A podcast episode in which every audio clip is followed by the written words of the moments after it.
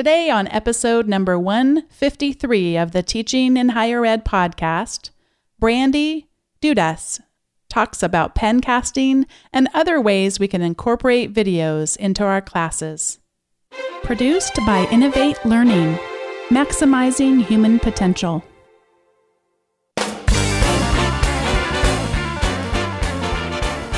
Welcome to this episode of Teaching in Higher Ed. I'm Bonnie Stachowiak, and this is the space where we explore the art and science of being more effective at facilitating learning. We also share ways to improve our personal productivity so we can have more peace in our lives and be even more present for our students. Brandy Dudas is a passionate educator who specializes in using technology to better reach her students. She believes that the role of the teacher is not limited to the classroom walls, and universities must prepare their students to succeed in their chosen field. Brandy teaches accounting at Douglas College in British Columbia, Canada. She hosts a YouTube channel for accounting students and blogs about higher education trends and technology at makinguniversitysmarter.com. Brandy, welcome to Teaching in Higher Ed. Hi, Bonnie. Thanks for having me. It's excited to be connected with you and get to hear your voice where it's a two way voice, but I've actually heard a lot of your voice by going and looking at all of the videos that you have on your YouTube channel. Congratulations on what a great resource that is. Well, thank you, Bonnie. Uh, hopefully, you got to learn something or remember something you've learned previously. Oh, I loved it. I love how concise they are and clear, and I can see that they're a great resource for your students. Before we dive into some of the more technical aspects of the way that you create your videos and specifically pencasts, I'd love if you'd just share a little bit. How did you first get into teaching in the first place? Well, when I started university, I started on day one looking at my college professors and thinking that they basically had the best job in the world. Um, at that point in time, I just knew that I would love to teach one day in a university setting, uh, teaching to adults. And so I geared my career towards that goal. So from there, I went into the topic that I had the best grades in, which was accounting at the time. And I did my bachelor's degree in accounting. I did my master's degree in accounting, and I did my chartered accountant's designation um, in order to be able to teach in accounting. Now, in your circles, is that something that was common to to know at such a young age, or is are you a unique person in this in this way?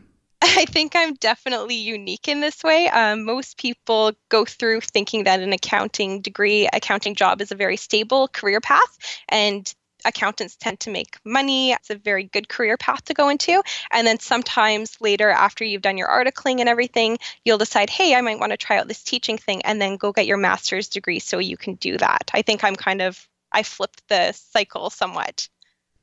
you sure did. I, have never, I've met, I've met accounting students. You know, I teach in business, so I've met a lot of accounting students, and many of them have a gift for teaching. But as you say, it tends to be something that they think about. Gosh, you know, I would do this public accounting gig for a while you can it's very lucrative. And as you said it's a great way to get started in the business world. And then you know maybe at the end of my career or you know maybe if some of them will talk about wanting to have kids someday and that that might be a good way to not have it be as crazy hours as sometimes the big firms are the public accounting firms are but but yeah it sounds very like a very unique thing talk a little bit about some of the things that you learned early on when you first started teaching the college that I teach at in the region that I teach in, in Vancouver, Canada, we have a very high population of English as a second or third or fourth language. So a lot of my students don't speak English as their first language. They also don't keep traditional hours that we keep. As some of my students are working through the night, and it's hard for them to come to class during the day because they are keeping online at night to speak to their friends and family uh, in Asia or in the Middle East or wherever they're from. And so we just have such a diverse background of students here that not all of them speak English and not all of them keep the same hours. So I learned to try and be as flexible as I could as an instructor for those students. When did you decide to start putting videos online for your students? my students actually asked me to start putting videos online, which is kind of funny, which is how I started doing this. My students were asking about resources that they could use outside of the classroom because sometimes when I get excited or if I've had too much coffee some days, I speak very, very quickly. And so they were asking for videos um, just to back up the knowledge that they were getting in the classroom. And so I started sending them videos from other instructors, and they were really good videos. Uh, but my students described to me that we want to hear your voice. We want it to be you. We trust you. We know you know what you're talking about. I don't know what it is, but they just wanted that connection to their instructor. So they wanted to hear my voice on the video explaining it to them. That's such an interesting tension when there are just tremendous resources out on the web and yet, so many times when we create these videos, it just lets our students really get to know us a little bit. And I've talked about this before, just even something as simple as not trying to over edit yourself. I mentioned one time making a pen cast and sneezing in the middle of it and deciding to leave it in. And, you know, candidly, when I left it in, it wasn't some calculated move. It was I was I could call it laziness or I could call it efficiency. I don't know. but it just worked and the students totally loved it. So when I look at your videos, I don't say this disparagingly, but they very much look like authentic videos. Like we're just sitting down and you're just going to explain this to me over a pen and paper. That's definitely exactly what they are. I try not to over edit them. I do edit them somewhat to make sure that, you know, I have a toddler. So if he's having a little temper tantrum in the background. Um, I edit that kind of stuff out, but uh, I try to keep it kind of focused on the conversation that we would be having face to face. How long have you been making these videos? I think I started making them two, two and a half years ago um, for my students. And then is it more recently then that you started to use YouTube as the place that you put them? Yes, at first I was just using uh, an internal site that we have for our college or for BC that we have. And then I just started putting them on YouTube just so other faculty members could use the videos as well. And so that if my students, when they're in a later course in accounting, if they want to go back and refresh their memory on something, they would have public access to these videos. And what was that decision like for you in deciding whether you wanted to? Make them public or not. And and as a side note for people listening, this is a really important decision, but and it has both philosophical implications but also just technical implications. So let's talk about the three ways one could post a video on YouTube. I can post it publicly the way that at least the videos I see of yours are posted. I can post it as a private video. But when it's a private video, it puts up some barriers to people being able to access it and the my favorite way of posting a video is to post it unlisted. Unlisted means you can't get to it unless you know what the link is to my video. So if you come to my channel, you don't see it. If you search on YouTube, you don't see it. If you search in general on Google, you can't find it. You would have to have the exact link to that video. And yes, there is the risk where Brandy takes my class and then sends it to, you know, her 500 friends in her address book.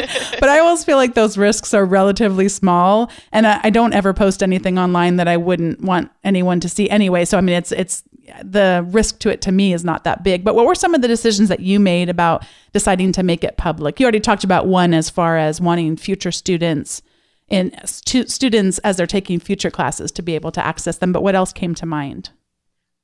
I'm a really big believer in open educational resources. So when I was deciding whether to make this available publicly to students, I had to kind of weigh the my belief in open educational resources with me being scared of what the public was going to say about my videos essentially that was the the uh, the weight that i had to make and after a while i just decided hey what's the worst that can happen the worst that could happen was that someone would bully me online.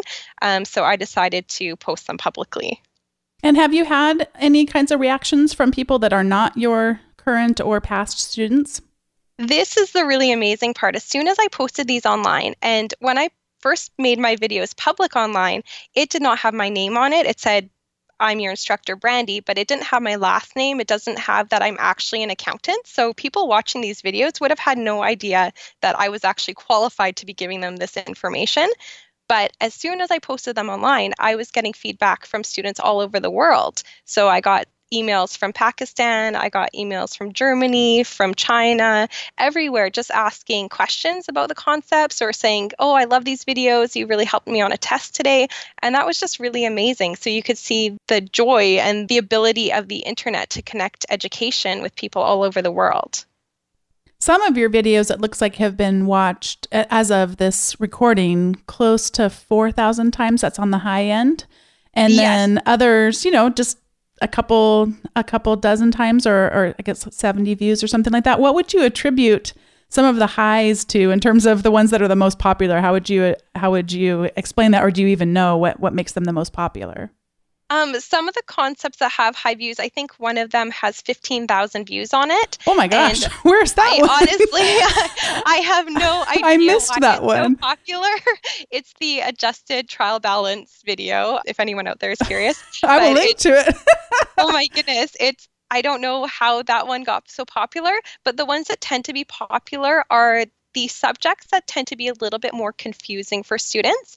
There's a concept in accounting where we have to calculate something, but for whatever reason, there are four different ways of doing a calculation, which is kind of ridiculous, but it's oh, it's very confusing for students to go through four different methods of calculating something. Mm-hmm. So those ones tend to have higher views on them. Yeah, I totally missed that one, but I just sorted your videos then to the most popular, and sure enough, there it is. really I have no idea how that happened, quite honestly. Yeah. And then I also noticed, and especially now that I've sorted it this way, in terms of the the way that they appear, you you have some that have a black background with colorful highlighting writing and that would be similar to what the Khan Academy videos would look like. And then you have some with a white background and uh, actually some typed text almost like a spreadsheet looking thing that you're writing on top of. Can you talk about which came first? Which one is more reflective of your current practice and maybe some of the evolution there? Sure. Um, so I started out doing my videos very similar to the Khan Academy style, just because I was pretty um, illiterate when it came to YouTube and pencasting in general. And so I was just trying to see a best practice and copy it. So what I was using is I was using a free resource. Um, it's called Sketchbook, which I use to make the black background and the colorful uh, pen. Um, and that is what I started out with. And the white background, I'm using another free program that comes with your Microsoft Office suite. It's uh, Microsoft OneNote and I use I have a Microsoft tablet, my Surface, and I just write on a pen on OneNote to make those videos.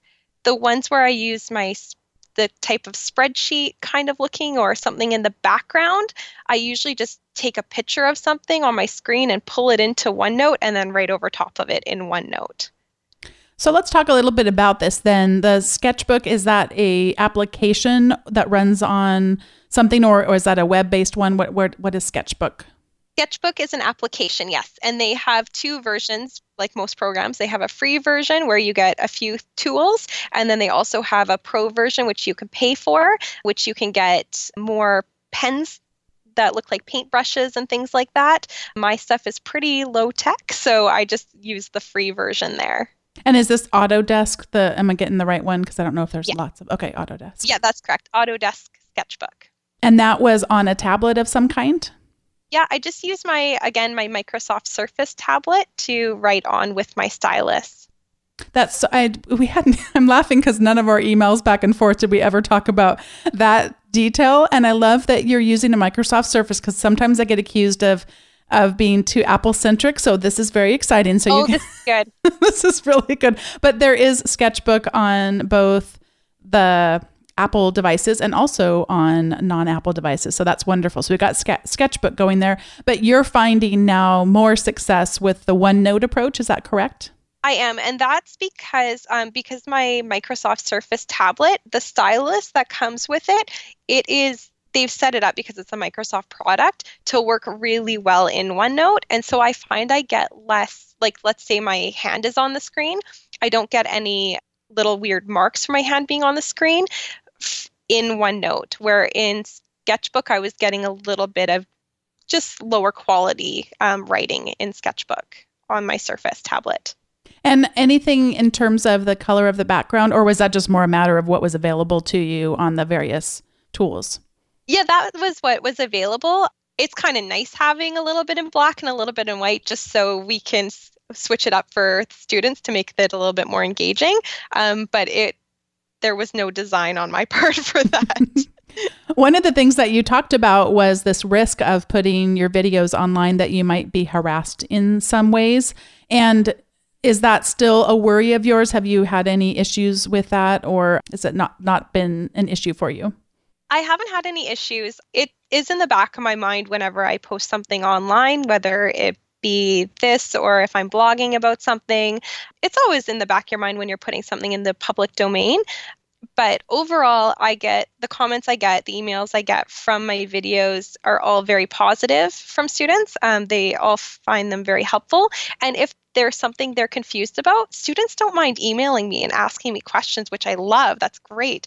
Or they'll comment on my video and say, I don't understand this part of it, which is also awesome because then if someone else is watching the video and they don't understand the same thing, they can look in the comments and say, hey, this is how she answered it. Like, this is what I didn't get. And I can answer their questions in the comments online as well. What are some other tools that you have been experimenting with in your teaching? And I know some of these are tied to the classes that you're taking on instruction. The classes that I take are through Vancouver Community College, and they have a School of Instructor Education, which is geared towards people doing basically our jobs, teaching college or university, who want to be a little bit better at their jobs. And so the course I recently took was all about how using media in your classroom, whether it be online or actually in the classroom. So the videos that I've been doing recently, I've been experimenting with Powtoon, which is one of those ones you can make a cartoon. So it's a little bit more animated and a little bit more exciting for students. And I've also experimented with VideoScribe, which is a whiteboard looking app, and it shows a hand drawing pictures on a whiteboard. And so that, again, is a little bit more animated and a bit more exciting for students. And I think those ones are the VideoScribe one where it shows a hand writing and drawing pictures, the students always think that's my hand and that I'm drawing those pictures. And I always have to correct them because I'm an accountant and a terrible, terrible artist. so I always have to go back and say, this is not me drawing this. I'm not that good. it's all computer done. That's funny that you say that because I I did not I'm not familiar with Video Scribe and I also this is a whole universe that is not well, in marketing, they always talked about the evoked set, and those are the products that you can think of in your mind when someone says shampoos or deodorants or toothpaste. You know, so I don't, I don't even have any evoked set for hand drawn videos. You know that the the makers of those types of videos, right? Yeah. But but I do know that when I see them, it's not literally the person's hand who made them. so at least I have that part going for me. So tell me some of the things. Let's start with Powtoon. What are some of the things that you can do there that wouldn't be possible with some of the other tools you talked about, like Sketchbook or OneNote? So Powtoon, you actually create a cartoon, and so you go through, and how it's set up is you pick different scenes that these cartoon characters are in.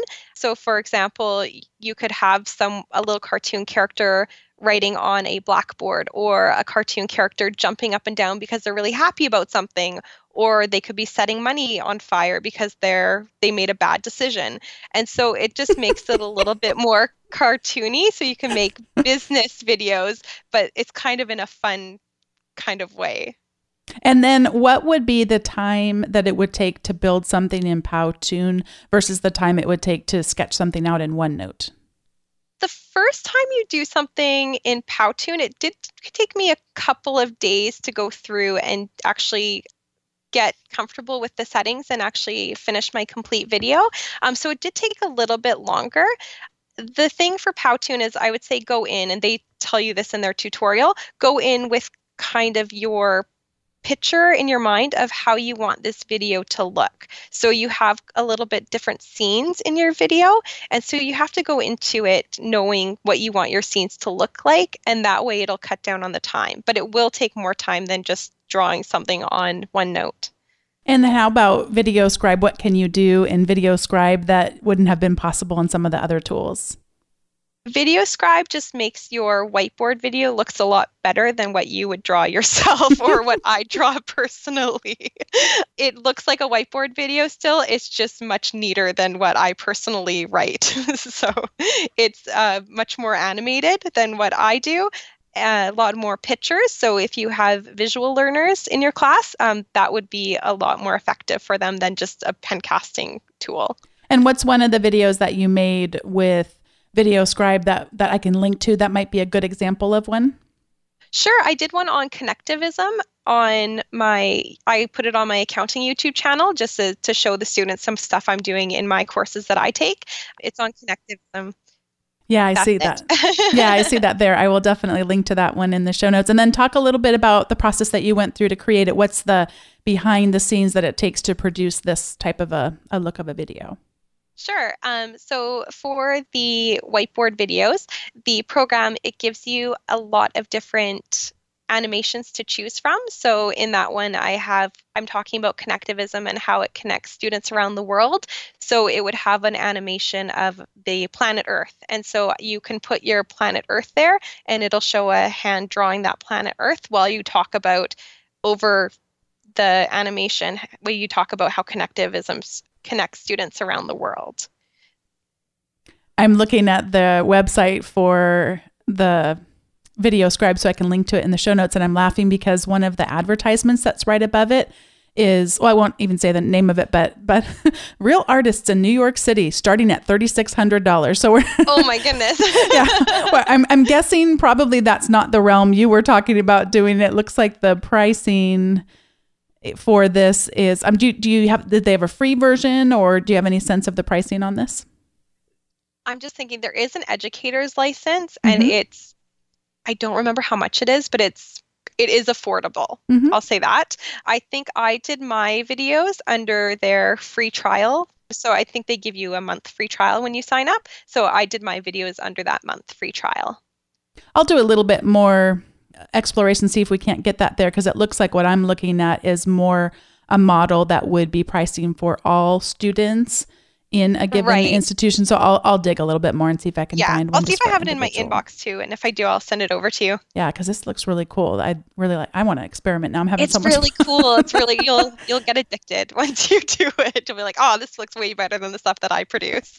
yeah, and and I do I do think that I mean uh, this experimentation is so helpful, and for all of us to be thinking about different ways we can get our ideas across, and then even getting our students to experiment a little bit in doing that. I'm, as you were talking, I was thinking, oh gosh, I can use that for the class I'm doing in the fall. But I, I think it is a good caution, though, not to be aspiring to perfection that sometimes it's the imperfections that make us more human and have those kinds of connections with our students so i think i like that yours are mixed and yeah. some of them have you know lower production value and some of them have higher production value and it seems like you're experimenting and trying different ways to get your ideas across and help your students learn yeah, and that's great too because when we it, when I teach my fourth year students, we have a lot of group projects and uh, presentations that they do online, and so I always link them back to my YouTube channel and say like go look at my videos they are not perfect. Some of them look nice some of them are in VideoScribe some of them are in powtoon but most of them are just me pen and paper and that kind of gives them the confidence to put their stuff online as well and to give them ideas for different products that they can use to create their videos is there anything else you want to share about pen casting before we go on to the recommendation segment? I just say that if you're interested in doing videos for your class, just give it a try. The first one takes a long time because you'll be so nervous to do it and have to stop yourself so many times when you make mistakes. But just give it a try and you'll be surprised at the positive feedback you'll get from your students as a result of it. Because I teach a lot of international students, my students really like having YouTube videos so that they can go back and rewatch the videos many, many times because English is not their first language. So that really helps them. I was talking about this with someone the other day and didn't go look it up. Do you know if there's a way to slow down YouTube videos? I don't actually. Cool. I know my students just go back and replay it and replay it and replay it. and that is why I always make my videos, I try to stick to them under five minutes every single one. I noticed that they are nice and short. I'm looking They're right here. Short. The student who I was talking to with about this was correct. So if you go down on a U- any YouTube video to the same place where you would press play pause, but the other side of the controls, there's a little gear shift icon for settings and there is speed and you can slow it down. Oh, and, or you could speed it up. Yeah. That's great. Yeah, that's great. So that would be something that would help. That would be something that would be good probably for us to point out to our students because I do know videos and, and pencasts and all these things, they, they really do like that ability to replay, start, stop. And especially when we have English as a second language learners, that really is helpful. Definitely. And sometimes my students will actually bring out their phones or tablets in class when they can't remember something and start playing my videos. And I just hate hearing my own voice coming out of their tablets in the class. So I always ask them to put their headphones in if they're doing that because they want to remember a concept. yeah. You're just giving them a lot more. They're in the driver's seat and they can access the totally. resources when they need them. That's that's a totally. good a good sign. But then, as you say, it, do, it could be certainly distracting for some. So. yeah, it's a good sign. And then you got to manage it when it happens for sure. Yeah. Well, one of the things I wanted to recommend, and, and we're going to go on to the recommendation segment now, is broadly speaking, for us to back away from the PowerPoint. Because uh, what we've been talking about are making pencasts, and there's no PowerPoint involved in any of these things we've been talking about. And even when you do use a PowerPoint, I'm going to recommend checking out something called Sliduments, and it's a combination of slides and documents. And I'm not entirely sure who first coined that term, but where I was first introduced it to is through Nancy Duarte's work. And Nancy Duarte is a famous visual designer. She is famous for having designed Al Gore's slides in An Inconvenient Truth and her work has just continued to go you know leaps and bounds even beyond that from from back in the day. And there was a recent video that i came across. I, I didn't get to attend this webcast but i did get to watch the recording afterward called beyond the cluttered slide how managers can remove roadblocks to visual simplicity. And one of the things, uh, many great things that it introduces is this idea of if someone wants you to have a handout, don't just print out your PowerPoint slides. That's not really the way to go, but you can provide information to people who need to have that as reinforcement after the fact but how to go and go about designing that and there's a lot of other great information in the video i'd really suggest taking a look at beyond the cluttered slide and i'll be linking to that in the show notes at teachinginhighered.com slash 153. And Brandy, what do you have to recommend for us today? Well, that sounds awesome, Bonnie. Uh, my recommendation is for people who still like a traditional notebook, but who want their notes to be on their computer as well. And it's called The Everlast Notebook by Rocketbook. And right now it's on a Kickstarter and Indiegogo campaign. And I'm patiently waiting for mine in the mail. Um, what you can do is you take notes with a pilot pen, and the notebook itself is made out of a polyester um, component and it just feels like paper. And so you write on it, but the notebook can be wiped clean with just water and or a damp cloth. And then once you're done taking your notes on your page, what you can do is there are little symbols at the bottom of your note page, and you mark off which symbol your notes pertain to. So, for example, I could have a note uh, symbol pertaining to my yoga practice, or I could have a so- symbol associated with my accounting, my intro accounting course. And I would mark off which notes those pertain to. I take a picture with my phone and it automatically uploads my notes to the cloud, so my Google Drive, and to my associated folder. So my yoga notes would go to my yoga folder, my intro accounting notes would go to my intro accounting folder within the cloud system. So you can take your notes from the pen and paper to digital right away and then wipe your notebook clean and use it again. This looks amazing. I know. I, I want 10, but you're only supposed to get one because it lasts forever. oh, that's the goal. I see. that's the goal. You only need one notebook. So your your office is not jam packed with notebooks. You just need one. I'm seeing some of the services here because I'm, of course, you know, I had to go on the website and start checking this out Dropbox, Google Drive, Evernote, email, Box, Slack, What did I miss? Yeah. I mean, I think there's eight different cloud-based services that it works to, and you just within the app you code which symbol goes to which which cloud-based service and which folder within that cloud-based service. So it's pretty amazing. And you, do you know yet when yours gets here, or is it one of those things where you have to wait until it gets funded or something? I think it's supposed to get here in. Mine's supposed to arrive in June. It is funded. It's they've raised so much money for this thing. People are just going crazy over it. So it will be funded but I'm just patiently waiting for mine to arrive. Oh, I see. I just now clicked on it in Indiegogo and I'm like, how do I get mine? Oh, probably I should finish the podcast recording before I go order right now. it says right here, thirty-four dollars. That's uh, USD and plus shipping, and then yeah, and then one rack, Rocketbook Everlast yeah. notebook plus one Frixion pen by Pilot. Ooh, this sounds so good. I'm getting distracted. I gotta focus on closing out our episode. I was just amazed as well when I saw it. well, Brandy, it has been so fun talking to you. I knew it would be a great conversation ever since watching your first video, and I'm just so excited for you and just the passion that you have for teaching and how you give back to your students, but also give back to people like me who are also your students in a different kind of way. So, thank you so much for your generosity and sharing with us today. Thanks, Bonnie, and thanks so much for having me and for hosting this podcast, which inspires a whole community of teachers.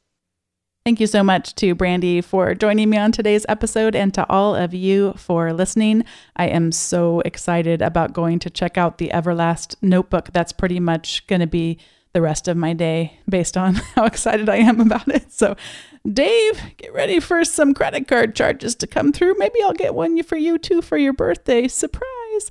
Anyway, Hopefully, it would come by your birthday. Probably I shouldn't do this brainstorming out loud and I should get on with the closing. If you have yet to subscribe to the weekly email, you can get all the links to Powtoon, to VideoScribe, to Brandy's YouTube channel coming right into your inbox, and you don't have to remember to go to the show notes to get it. You can subscribe at teachinginhighered.com slash subscribe. And when you do that, you'll receive a free ebook. And that ebook is a guide that has 19 tools that help you use technology in your teaching and also in your personal productivity. Hope you'll check that out at teachinginhighered.com slash subscribe. And if you would like to comment on today's episode, you can do that at teachinginhighered.com slash 153. Thank you as always for listening, and I'll see you next time.